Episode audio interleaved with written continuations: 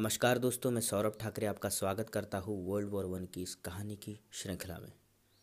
दोस्तों world war one ये चार साल चला। उसमें से जो पहला साल है 1914 से लेकर 1915 के बीच का, उसकी कहानी आपने पिछले एपिसोड में सुनी। और शुरुआती एपिसोड में एक वर्ल्ड वॉर का ओवरव्यू और वर्ल्ड वॉर शुरू होने से पहले के कारण, इसकी कहानी का मंचन भी मैंने करने की कोशिश की। इस एपिसोड में और इसके आगे के एपिसोड्स में हम 1915 के बाद जो जो चीज़ें घटित हुई, उसके बारे में बात करेंगे। तो दोस्तों, यहाँ तक ज़मीनी युद्ध भी शुरू हो गया था।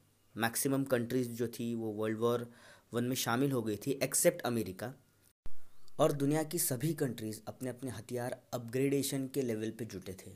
क्योंकि सबका यही मानना था कि अगर हमें युद्ध जीतना है तो हमें हमारे हथियार और तेज़ करने पड़ेंगे और मॉडर्न करने पड़ेंगे और अपग्रेड करने पड़ेंगे। तो दोस्तों, यहाँ पे ये मालूम पड़ता है कि सबको जीत का भूत सवार था।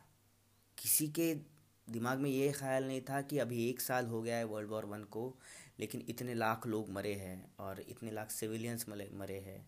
इतनी इतना ज़्यादा नुकसान हो रहा है। ये ये सब सेकंड प्रायोरिटी था तब। फ़र्स्ट प्रायोरिटी वॉज़ विक्ट्री और इसी के चलते एयर वॉरफेयर का ईजाद हुआ। तब के वक्त जो एरोप्लेन्स थे वो 11 साल 12 साल पुराने थे। 11 12 15 साल पहले ही एरोप्लेन्स का एलो एरोप्लेन्स की डिस्कवरी हुई थी। और सबको ऐसा लगा कि ठीक है, ये जो चीज़ है, ये जो कोई साधन है एयरक्राफ्ट ये हवा में उड़ता है तो कोई भी चल, चलता हुआ आदमी उसे पकड़ नहीं सकता, उसे छू नहीं सकता। तो शायद हम दुश्मन के खेमे में क्या चल रहा है, इसके बारे में हम निगरानी स्पाई कर सकते हैं। इसलिए तब के ज़माने में वर्ल्ड वॉर वन में पहली बार एरोप्लेन्स स्पाइंग के लिए यूज़ हुए। अगर फ्रेंच आर्मी को जर्मन आर्मी के पोजीशंस देखने होंगे तो वो एयरक्राफ्ट्स भेजते थे, जिससे ऊपर से उनकी पोजीशंस मालूम होते थे। उसके बाद फिर धीरे धीरे उसमें दो पायलट और एक एयरक्राफ्ट ऐसा एक संघ मिल के बॉम्ब्स लेके जाते थे और ऊपर से वो नीचे ज़मीन पे फेंकते थे, जिससे कि वो दो ही आदमी कई सौ सोल्जर्स की जान ले सकते थे। ये बाद में अपग्रेडेशन हुआ। उसके बाद में जर्मन्स ने एरोप्लेन्स में मशीन गन इम्प्लांट की। और वो भी मशीन गन ऐसी इम्प्लांट की कि जो प्रोपेलर रहता है, उसके बीच में उसका वो मशीन गन रहती थी, जिससे कि मशीन गन से कंटिन्यू फायरिंग करना पॉसिबल हो गया था। तो एयरक्राफ्ट का और एयर वॉरफेयर का भी अपग्रेडेशन बहुत उफान पे था और ये वर्ल्ड वॉर वन में बहुत ही तेज़ी से बढ़ने लगा क्योंकि सबको जीत चाहिए थी। और लोगों के मन में बहुत सारे सवाल रहते थे कि सच में इंसान किसी एक वस्तु पे बैठ के उड़ सकता है क्या? और युद्ध भी लड़ सकता है क्या? और इस, इन्हीं सब चीज़ों में बहुत से जो लिटरेचर है या फिर बहुत से जो लोग लोग हैं, उन्होंने बहुत से वॉर स्टोरीज लिखे। जो कि एयर एयरक्राफ्ट चलाने वाले जो पायलट्स रहते हैं, इनके बारे में बहुत अच्छी अच्छी ग्लोरीफाइड चीज़ें बताते थे कि कैसे पायलट लोग युद्ध में, दुश्मन के खेमे में जाते हैं और उनको मार के वापस आ जाते हैं काइंड ऑफ़ और वो बहुत लार्जर दैन लाइफ रहता था और लोगों के मन में ये बैठ गया था कि यार हाँ ये जो सैनिक है, जो एयरक्राफ्ट में बैठ के जा रहे हैं, ये जीत के आते होंगे क्योंकि तो ये तो हवा में उड़ते हैं। ये तो चलते हुए आदमी को तो ऐसे ही मार सकते हैं। लेकिन जो वास्तविकता थी, वो इससे बिल्कुल परे थी। दोस्तों, आपको यकीन नहीं होगा, पाँच से छः घंटे की ट्रेनिंग एक पायलट को उस वक्त देते थे, नए पायलट को, और उसको उस एयरक्राफ्ट में बिठा के लड़ाई में भेज देते थे।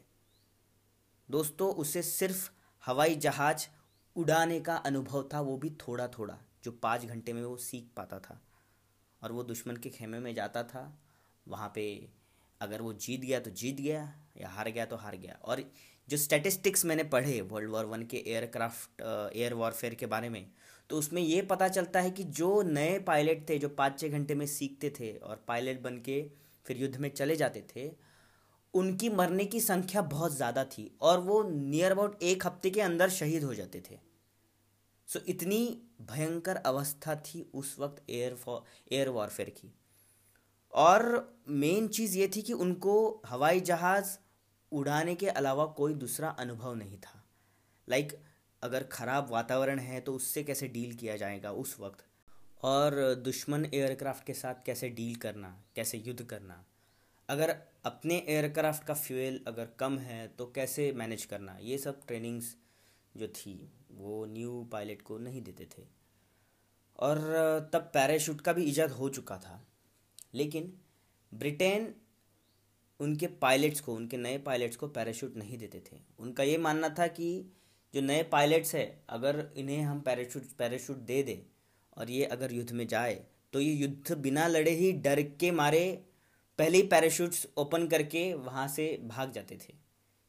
सो so, ये एक फैक्ट था तब एयर बैटल का और एयर बैटल ऐसे ही बहुत ज़्यादा एमेच्योर लेवल पे था वर्ल्ड वॉर वन में। हाँ वर्ल्ड वॉर टू जो है वर्ल्ड वॉर टू में एयर बैटल बहुत उफान पे था। तब तक सभी कंट्रीज़ ने अपने अपने जो एयर वॉरफेयर की चीज़ें हैं, वो बहुत ज़्यादा लेवल पे अपग्रेड कर ली थी। 19 जनवरी 1915 के दिन जर्मनी ने पहला बॉम्ब से लेस हवाई जहाज़ ब्रिटेन की तरफ़ भेजा। वहाँ के सी पोर्ट सिविलियन एरियाज़ पर अटैक किया और यहाँ से बैटल इन एयर जो हवाई युद्ध है, इसकी शुरुआत हुई वर्ल्ड वॉर वन में। दोस्तों यहाँ पे एक बहुत इंपॉर्टेंट चीज़ ये मुझे नोटिस करवानी है कि इससे पहले तक जितने भी सिविलियंस मरते थे कोई भी युद्ध में उसमें आ, उनकी जो हानि है या उनकी जान जाती थी ये युद्ध के बीच में जाती थी कोई भी सैनिक या कोई भी कंट्री का कोई मेन टारगेट सिविलियंस नहीं था अभी तक। लेकिन जर्मनी ने इस चीज़ की शुरुआत की कि सिविलियंस को भी टारगेट करना शुरू कर दिया और वर्ल्ड वॉर वन में ये पहला वक्त था पहला टाइम था जहाँ पे डेलिबरेटली सिविलियंस जो आम नागरिक हैं, उनको टारगेट करना शुरू कर दिया। उसके बाद सेवन फेब 1915 के दिन जर्मनी और रशिया का युद्ध हुआ ईस्टर्न फ्रंट में और रशिया इसमें बुरी तरह से फिर से हार गया और उसको अपने दो लाख सैनिक खोने पड़े, दो लाख सैनिक शहीद हो गए। लेकिन रशिया दूसरे साइड में ऑस्ट्रिया से जीत रहा था। ऑस्ट्रिया के अंदर ही अंदर जा रहा था और बड़े बड़े सिटीज़ को कवर कर रहा था। 22 मार्च 1915 के दिन ऑस्ट्रिया हंगेरी ने रशिया के साथ युद्ध किया और यहाँ पे 20 लाख सैनिक खो के ऑस्ट्रिया की हार होगी। दोस्तों, यहाँ पे लाखों के तादाद में जो भी सैन्य जीत रहा है या हार रहा है, लाखों की तादाद में सोल्जर्स मर रहे हैं। और इसके बाद Ottoman empire practically war field में खड़ा हो गया। उसने ऑलरेडी वॉर डिक्लेयर किया था, लेकिन अपने सैन्य वो मोबिलाइज करना उसने शुरू कर दिए और ऑटोमन एम्पायर ने रशिया और रशिया के मित्र देश, जो ब्रिटेन और फ्रांस है, इनके विरुद्ध युद्ध घोषित कर दिया। और यहाँ से शुरू हुई दूसरी रणनीति।